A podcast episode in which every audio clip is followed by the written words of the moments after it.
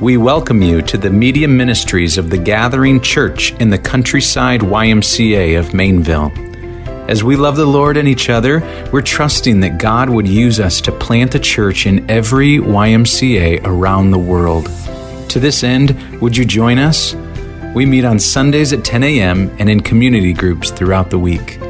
As you listen to this resource, our prayer is that your love for Jesus would grow deep and your love for others would be seen and heard.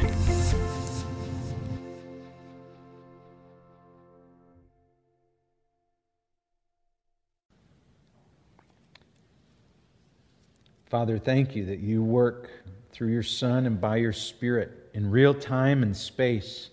And we're asking now that you would work through your word, that you would feed your flock, your people, nourish your children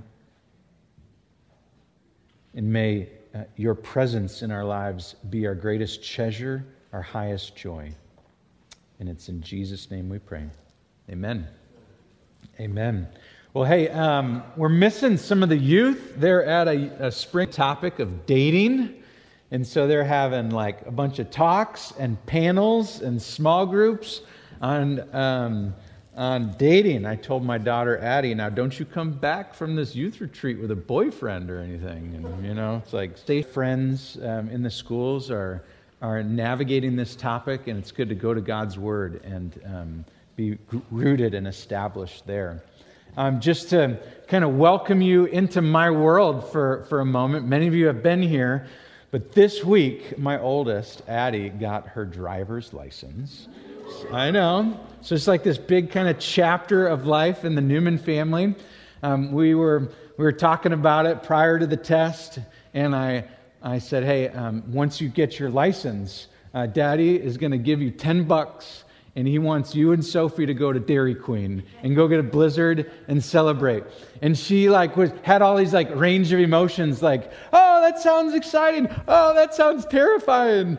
And she was like, maybe you could just like sit in the back seat with me, and, and, you know, and like just like, and um, and it was crazy. Like slapped down the, she got it by the way, slapped down the ten bucks, and I said, Addie and Sophie, go for it. And they looked at each other, and they got in the car, and she started up the car, and and and I go like, and there goes my two oldest daughters. It's like they're going to college or something, right? And it was like, what in the world am I doing? I'm sending them to Dairy Queen. what could happen? Like, what if they get in an accident? What if they. And all like, nervousness and like fear comes creeping in my heart. I'm like, oh, this is, this is what it means to let go. Okay, Lord, right? I'm praying. What I experienced this week was this big compared to what we're going to see in the text today. Uh, David is a fugitive. He's on the run, and he is experiencing not just this like sending his daughters off to Dairy Queen five minutes away, anxiousness, nervousness, fear. Uh, people are after him. He's afraid. Have you ever been there? You ever been nervous? You ever been desperate? You ever been anxious? Have you ever been fearful? You know, sometimes in the Christian life, it's like you are just coming off the battlefield and you are feeling kind of like David, standing victorious. This is the victorious Christian life. I feel like well equipped with God's word. I feel like filled with the Spirit. I'm ready to go out on the battlefield. Woo! Who's with me, right? Sometimes that is the experience of the Christian life. Amen? Sometimes, sometimes it's fearful, it's anxiousness, it's weak. And sometimes you need 1 Samuel 21 in your life to speak to you. So if you're anxious or fearful, nervous about anything, this chapter is for you. If you're not, why don't you just put this chapter in your back pocket? Because I promise you, you'll probably. Uh, today, there are two scenes. in 1 Samuel 21. If you kind of just glance at it with your eyes, you'll see it that he goes to Nob first, then he goes to Gath. Two scenes, and really we're going to talk about two spiritual conditions that he experiences in these two places. And so there's two points, okay? That David, as he goes to these two places, as he goes to Nob, he gets one, he gets nervous in Nob, we're going to say. In this, in Nob, going to talk about fear. And the cool part about this passage is that we see David doing these things, but it's really incomplete if we don't read elsewhere in Scripture. What I love about 1 Samuel, 2 Samuel, is that we get, um, we read through it and we get the narrative of what's going on. But when we look at the Psalms, we see exactly what David was thinking and feeling, what was going on on the inside. And so each of these passages, each of these scenes, um, there's a psalm related to it. And it will unlock the meaning and the mystery of what's going on in this passage. So, I'm excited. I'm ready to go for it. Are you? Yes. All right, the title and the timeless truth, and you'll figure out what that means in a little bit. The timeless truth, or like the argument of the text, or what it's saying in a sentence is this that in your anxiousness and fear, God provides exactly what you need. Isn't that a great message? That's what we're going to hear today uh, through story and through application. And if you're visiting with us, we, we go through the scriptures. Um, but if you've been here for a while, um, we're not, I promise you this, we're not going to get lost in Gath. We're not going to get lost in Nob. We're not going to stay there and glory application. So this, this sermon, heavy on application. Let's go ahead and hear the story. This is 1 Samuel 21. David is running. He's on the run. He's alone. He's fearful. He goes to the priest named Ahimelech, okay? Who is, who's from the, the line of Eli. Do you remember Eli, Hophni, Phinehas, way back when, when we started this book? He goes to him and they have this conversation. And um, the conversation is weird because the anointed one isn't giving Ahimelech, the priest, straight answers.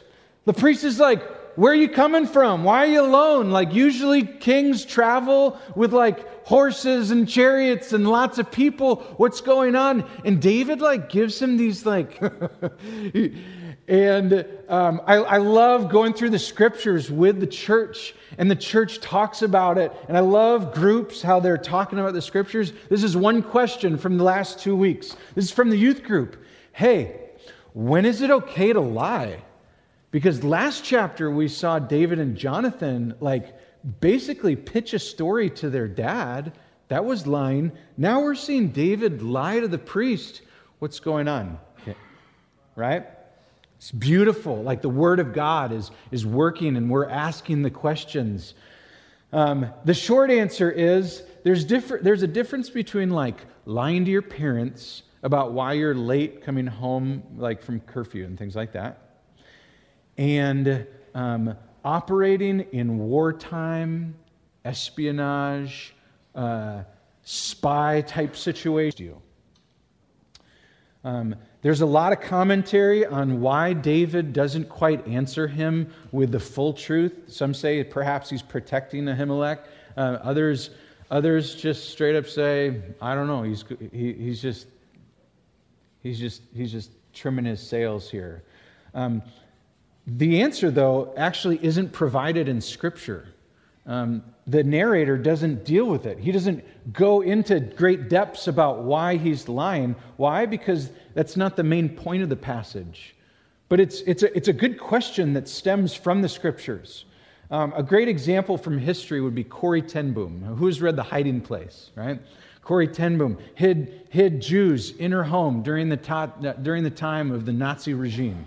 And uh, she didn't want to lie. She wasn't like committed to lying, but she was under extreme pressure and the times were difficult. And so she was winsome. Um, when, when the Nazis came to her door and said, Are you hiding the Jews? Where are the Jews? She would bang her foot on the ground and bang her foot on the, on the walls in shoes. Was she lying? Well, she's a pretty smart lady, huh? So there's a difference between lying to your parents and then lying or um, operating in different circumstances, such as this. The short of the story is that David goes to Ahimelech and he gets two things. He says, Hey, I'm hungry. You got anything to eat? And the priest gives him bread. And then he says, Hey, you got any weapons? And the priest gives him a sword. Let's read it together. Find it with me. Verse 8. David asked Ahimelech, Don't you have a spear or a sword here? I haven't brought my sword or any other weapon because the king's mission was urgent. Parentheses, not really, right? Verse 9 The priest replied, The sword of Goliath, the Philistine, whom you killed in the valley of Elah, is here. It is wrapped in a cloth behind the ephod. If you want it, take it. There's no sword here but that one. And David said, There's none like it. Give it to me. So, um, obviously, like the way to read scripture is not one to one correlation from text to today. Hey, if you're anxious, go ahead and run to church and ask for bread and weapons, right? I mean, the, I'm seeing the military guys laughing. so he gets bread and he gets a sword. This sword, no doubt, is known throughout the land. David says there's none like it. Obviously, he's seen it, he used it. There's none that compares to it in weight and size. This is like, and he's given this weapon. Before we run to just like, what are the lessons that we need to learn from Nob? Um, there's one other character that I, uh, the narrator introduces that I'd like to introduce that'll set us up for next week. Okay? Find, find verse 7 with your eyes. Now, one of Saul's servants was there one day, detained before the Lord. He was Doeg, the Edomite, Saul's chief shepherd. Now, some of you know this, but uh, my wife went to go visit her mom this week in Arkansas. She took our two youngest. And, um, and so, anytime Hannah leaves, I kind of show them a very masculine movie. You know, like before they graduate, there's a certain number of movies that I want my girls to see just to be like, just to be human and to like, to know like goodness and, and truth and wonderful, great things. And so we watched Rocky 4. Okay? Now, I figured if I'm to like get my girls onto Rocky, I'm to skip Rocky 1, 2, and 3. I'm to go to the greatest one, Rocky 4, okay? and so I'm standing there sitting on. Ladies, you need to know that this is a part of our great American history. In this movie, this, this depicts the great underdog. There is no better story than Rocky 4 You'll meet this wonderful Italian stallion. You'll meet this Russian. And they're going to have one of the greatest battles that you'll ever see. And they're like, all right, all right, okay. Okay. So um, the story starts off where Rocky and Apollo Creed are fighting, okay? And fathers, you got to tell your kids, if they haven't seen it yet, who Apollo Creed is, okay? But Apollo Creed, you know, he fought him, then he became his friend and he trained him, and now they're in the ring together and they're like, you know, ding, ding, and then, and then they go after it, okay? Apollo Creed, afterwards, he's training. He still feels like he's got like some life left in him, okay? He's got the TV on, and the TV goes newsflash. And it shows these Russians, okay? The coach the Russian's wife and the Russian. And you guys know what I'm talking about, okay? And the coach is like, We would like to play an exhibition match. You know, we are coming from Russia and we want to take on America. And, and we have the most greatest athlete in the world, right? And that's, that might be German, you know, whatever. Just hang with me, okay? Um, And when they do, like, you just shudder, right?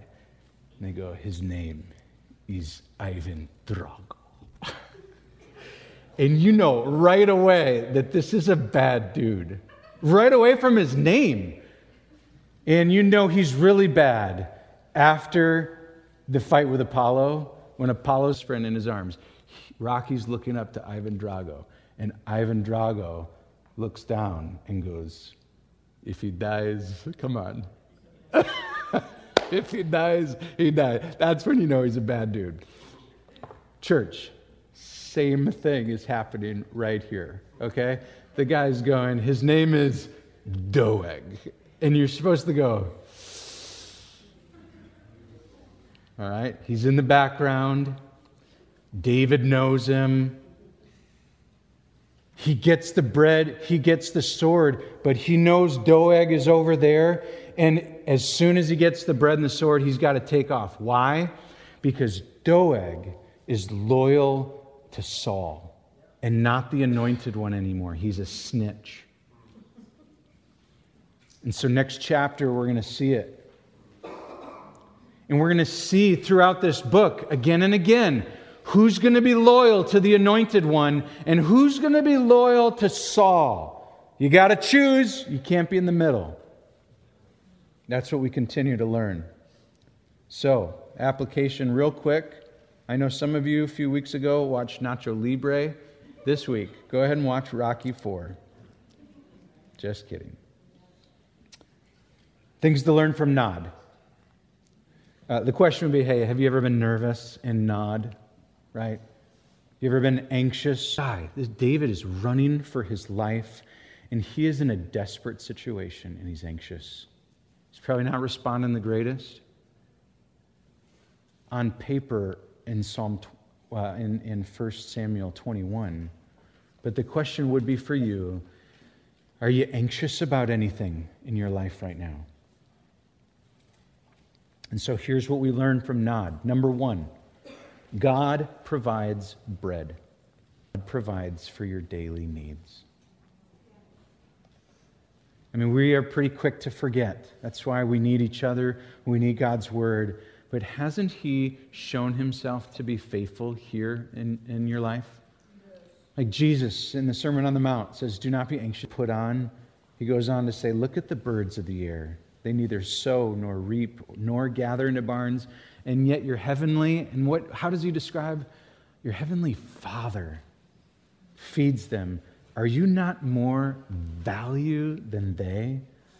That God Himself places such great value upon you. It's like, hey, look at the birds.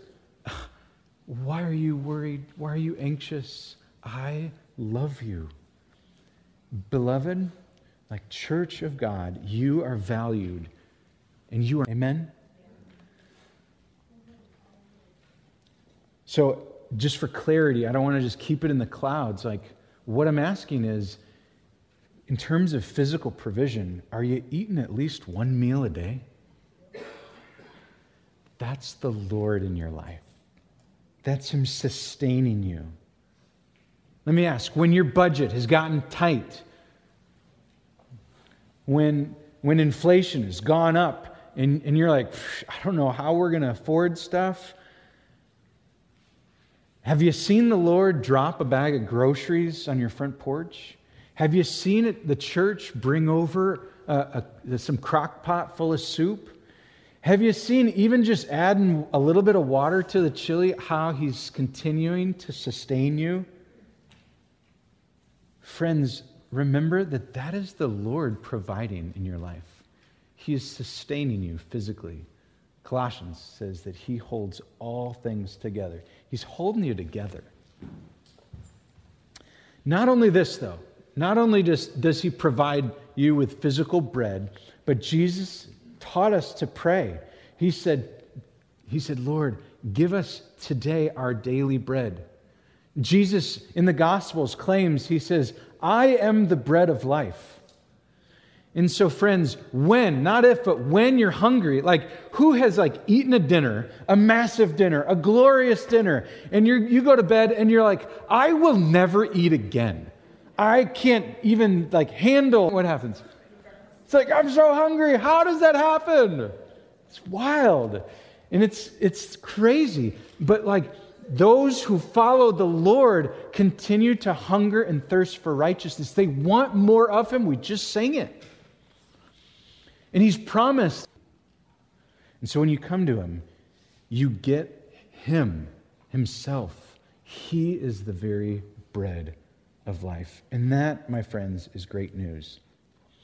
Who's it great news for again? For everyone, but in particular, for those who are anxious, who are nervous, who are desperate.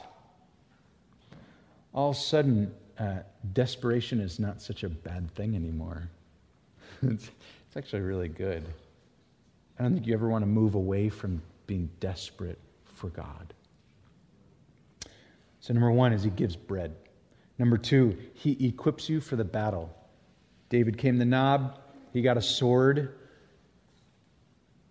You are equipped in the fight. God has not left you alone, and He's not left you without tools to battle with. He's given you the Spirit of God, and He's given you the Word, and He's given you an army around you called the church for your battles. He called me and just was, was wanting to wrestle through some things and wanting some, some counsel in his life and uh, in his marriage and his family. And I said, You know what? Could I share with you, and I've shared this with you guys before, could I share with you one of my greatest regrets in our first couple years of marriage? Yeah, yeah, yeah, of course. We were content, I was content to struggle with our challenges and our problems. Period. When we had something go on. When we were struggling, Hannah and I would be like, man, this is hard. This is a struggle. This is a struggle.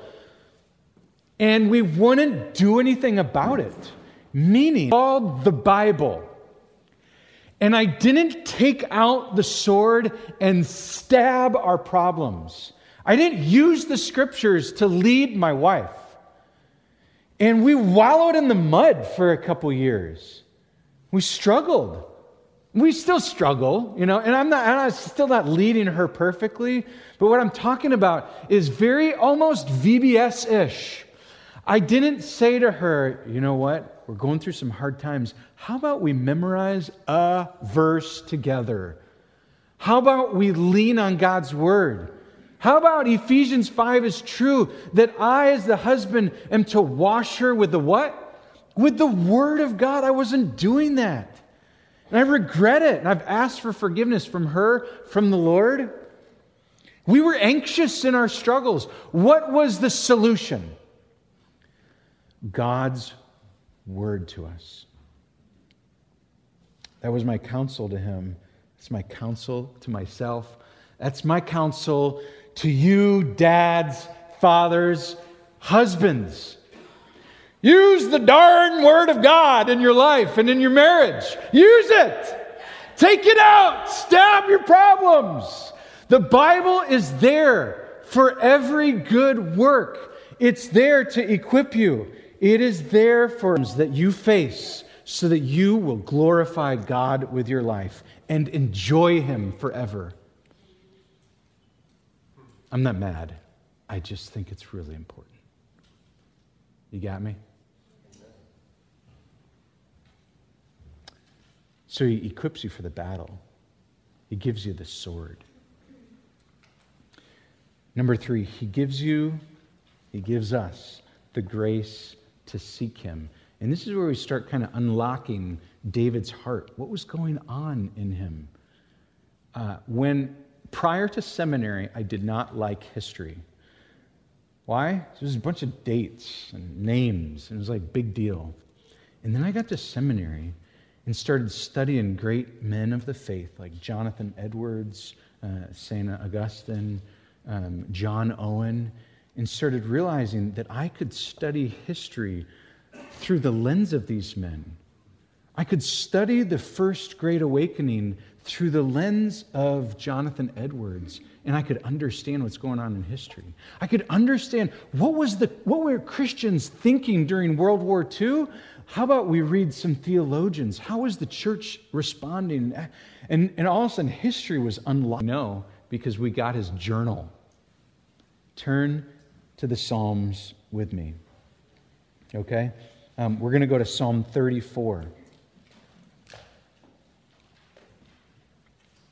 So if you're wondering, like, okay, so far I'm, I'm tracking with you, Newman. If I'm anxious, God's going to give me bread. He's going to equip me for the battle. But, like, is He just going to leave me there? Um, am I on my own? Or um, what about, like, is it kind of. Are you going to help me, God, on the inside? Like, are you going to are you going to nourish me, provide me sustenance that I need to walk with you through these hardships? And so, what I'm talking about here is grace. Is God going to provide the grace for me to seek Him, to believe, to walk with Him? Grace, if you've never had it defined for you, is the power of God to change. And oh, sweet, you know, by grace you've been saved it's for everyday life. It fuels you, it sustains you. He's given you the power, the power that comes from the cross, and the power that it now is at work at you through the Holy Spirit.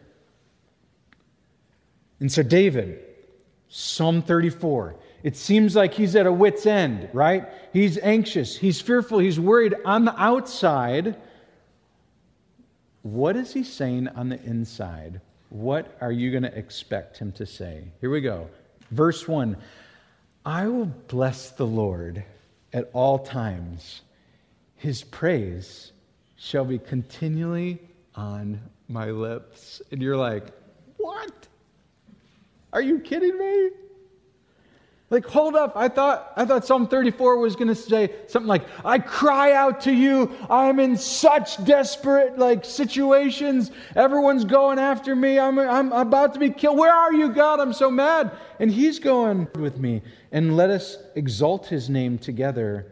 Watch this, verse 4. This is where I really want you to focus in. I sought, past tense, almost to say, like, while he was running, while he was at a full sprint. The, ex- the external looks anxious. His insides are going, Lord, I seek you. Lord, I seek you. I am seeking you, Lord. I sought the Lord, verse 4, and he answered me and delivered me from all my fears. Church, this dude was seeking him the whole time. Verse 5, watch the cause and effect. Those who look to him are radiant and their faces shall never be ashamed. Uh, once again, the poor man cried, and the Lord heard him and saved him out of delivers them. Oh, taste and see that the Lord is good. Blessed is the man who takes refuge in him. Isn't that beautiful? Were you thinking that this psalm came from such a desperate situation? I wasn't. So, hey, church, I pray that when you are in Nob, if you're there now, or one day when you're there, I pray that you will remember Nob. I'll pray that you remember that God gives you, He provides exactly what you need when you're anxious, stressed, worried, desperate. He provides these things for you to walk with Him so that you would glorify Him with your life. That's Nob. Are you tracking with me so far? Let's go to Gath, shall we? Point number two fearful in Gath. Love Gath. Okay, pause. Why in the world, David, would you go to Gath? Right? Like this, is, this seems like a, a, crazy thing to do. Are you out of your mind? And I ask that sincerely because of his reaction, what he's doing in Gath. Everyone's asking, is David out of his mind? Okay? Do you remember Gath? Who's from Gath? Goliath's from Gath. Who else is from Gath? Well, a whole bunch of widows. Why? Because a couple chapters ago, David took some gruesome tokens from a lot of men in the Philistine area, Gaths and the Philistines. You remember that? 200 to be exact. Surely I don't know, 50 of those women from Gath lost a husband that day. Uh, do you think David is liked in this town? Oh, my word. Widows are, are, are hating him. Um, you know, he but versus all the armies of Saul while he's in Israel. But if he flees to enemy territory, if he leaves, if he goes outside of the borders, he becomes a refugee. And if they accept him, then Saul and all his army has to go against all of the Philistine army. And so it becomes an army versus an army versus an army versus one man. You got me? I think he's probably smart. Will his plan work? Let's see. Okay? Verse 11. But the servants of Achish said to him, Isn't this David, the king of the land?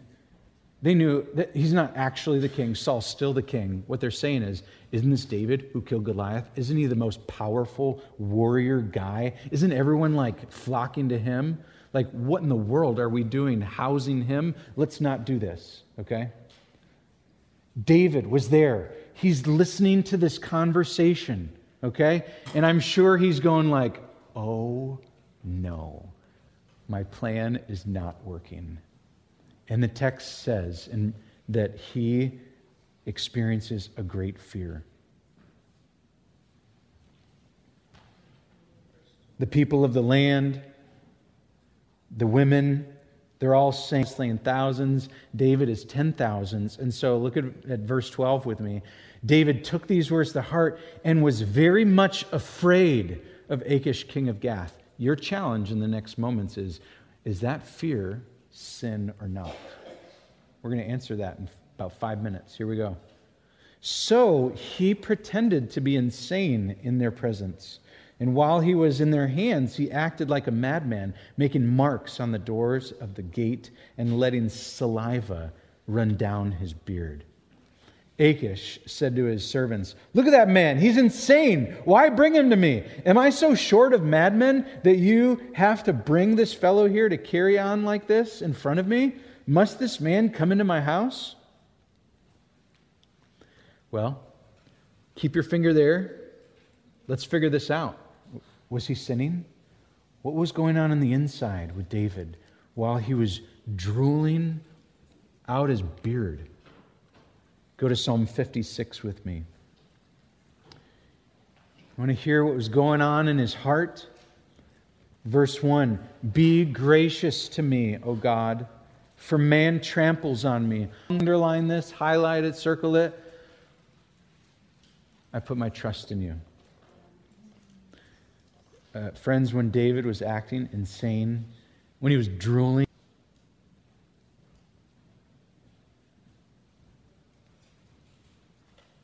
He's worshiping. He's trusting Him. Lessons from Gath. We've got three so far, three from Nob. Here's number four, point number four lessons from Gath. God provides the grace to trust in times of fear. God provides the grace to trust Him. So, have you ever been to Gath? Have you ever been fearful? How comforting is it to know that if you are afraid, you can pray and ask God to help you trust Him? And then He provides the strength, the power, the grace so that you, your heart, everything you are, can be lifted up to Him and say, I, I, I trust you with what's going on. I just Last night, I was hearing this story about a guy who blew out his knee on the football field. And as he was being carted off the field, he looked at another player who he, who he was witnessing to. This guy was a believer. And he said, with a big smile, right after he knee, I can't wait to see what God's going to do in my life. He's got some plan. It wasn't mine. I was thinking I'd go to the NFL. He's got something. He's working out something. Wow. That's not, wow, what a great personality or what a great positive way of thinking. No, Christians, and he does. That should provide great hope and encouragement for the church of God. Number four, God provides the grace. Number five, God provides the grace to praise Him in times of fear. So, number four was trust. Number five is related to praise. So, if you're wondering where does the worship drool come into in terms of the title of the sermon, it's right here.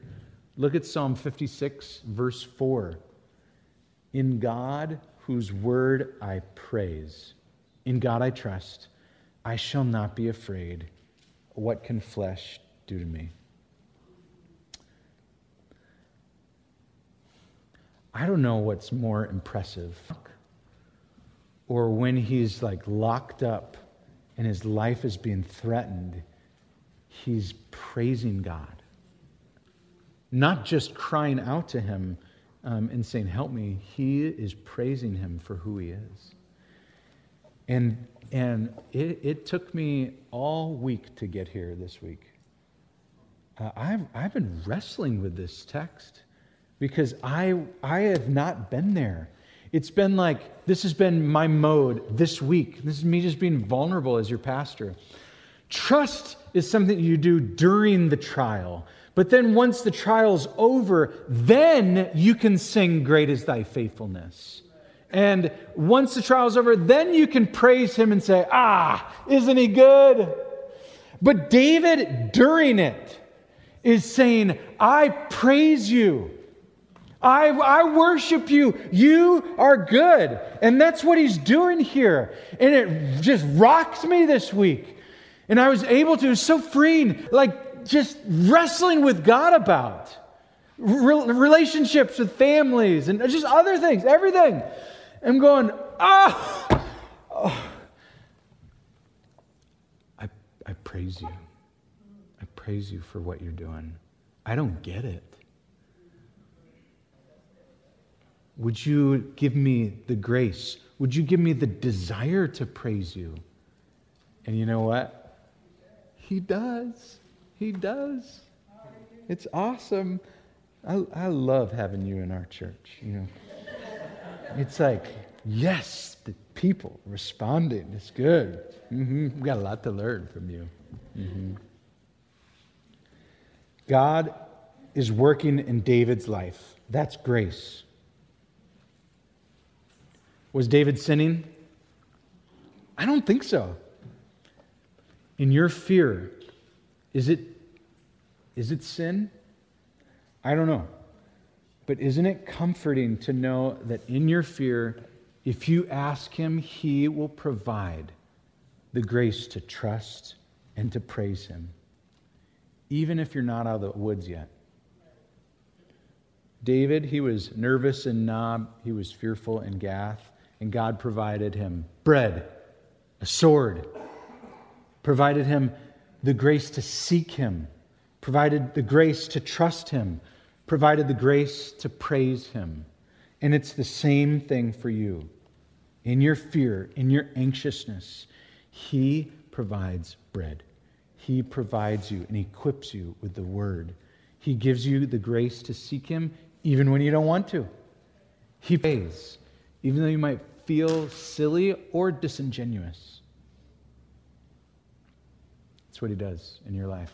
Isn't He a good God? How does that happen? How in the world does that happen? Well, it happened at the cross. That's when, we, when we're talking about the power of the cross, the power of the atonement. We're talking about how God, through his son Jesus Christ, purchased a people for himself and granted them the Holy Spirit when they repent of their sins and believe in Jesus. He gives them the Holy Spirit, and the Holy Spirit empowers them to live. Oh yeah, yeah. And he's saved so that he has grace to walk in the power of the Holy Spirit. He also gave us the cup and the bread to remember that power by. Let's take communion together. Prior to Jesus being crucified, he brought his disciples in a room and he deemed it important to say, I want to, I want to do a meal together. And I want to give this to you, disciples, so that you will be equipped to remember me. I'm going to give you a tangible expression of, of, of my work, which was broken for you. He gave them the cup. He said, this is, my, this is my blood, which was poured out for you. And he calls them and us, and he says, I want you to do this in remembrance of me. I want you to take the bread, and I want you to eat the cup, or I want you to drink the cup in remembrance of me. And not just like, oh, yeah, yeah, I remember that guy. But no, no, no. For that you're forgiven of sin. Why? Because you'll remember that I'm coming back. And that there's this, this operation, there's this period of time when you need to wait on me. And one day all things will be made new, but not yet. And so Paul picks up on that and he says, Hey, church, I want you to take this in remembrance of him. Before you take it, make sure you do a few things. Make sure you allow yourself to be examined, which is, if, if you're new to the faith, that just means allow the Holy Spirit to search your heart, like, like David prays in Psalm 139 to search my heart. You know it, the meditations of my thoughts, and let it be pleasing to you. And so as the Spirit like brings to mind maybe some sin that's in your life, maybe some unforgiveness, maybe something that you are holding on to, maybe it's an idol or whatever, that you would say, I let it go and I, I repent of that. And Lord, I fix my eyes on you now, the author and perfecter. So he says to let yourself be examined so that you'll be clean before him.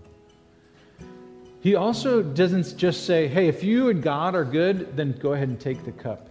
He says, hey, in, in Matthew, he says, if you have anything against a brother, if you've sinned, if he sinned against you, leave your gift at the altar and go make it right.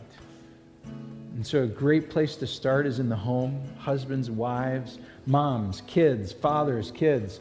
If there's anything that is not together, if you're not one in spirit and purpose, if you've not asked for forgiveness for something you said or did, then what Paul is saying is that, that more judgment will be put upon you. And so it's, the, it's a sacred time. He also says one more thing, uh, and, and, it, and, it, and it is, in essence, assumed. It's, it's just wise. If, the, if you're allowed to, if you're allowing the Holy Spirit to examine you, the given is that you would have the Spirit. And so, all throughout the church, um, it's, the, the, the table has been fenced, it's been protected um, from non believers, not, not with a heart to withhold, but a heart to extend the gospel to make it clear. Hey, are, do you know Jesus? Have you ever repented of your faith and placed your faith and trust in Jesus? If not, turn to him. But for now, withhold from the bread and cup. And so, moms and dads, if your kids are not believers, we would ask that, that they would withhold from the bread and the cup in honor of God's word. And one of the first things to pursue, if, if, that's, if they are believers, is baptism. That they would be buried in death, raised to walk in the newness of life, and that the body could recognize and see they, this is done out of love out of a heart for Jesus and a consistency with the gospel. Let's pray, and then when you're ready, you can come and take the bread and the cup. And we'll close in a song. Yeah, re upping. Yeah. Kind of like a Costco membership. you gotta, it is. It's an annual. It is. It's an annual. You have to keep taking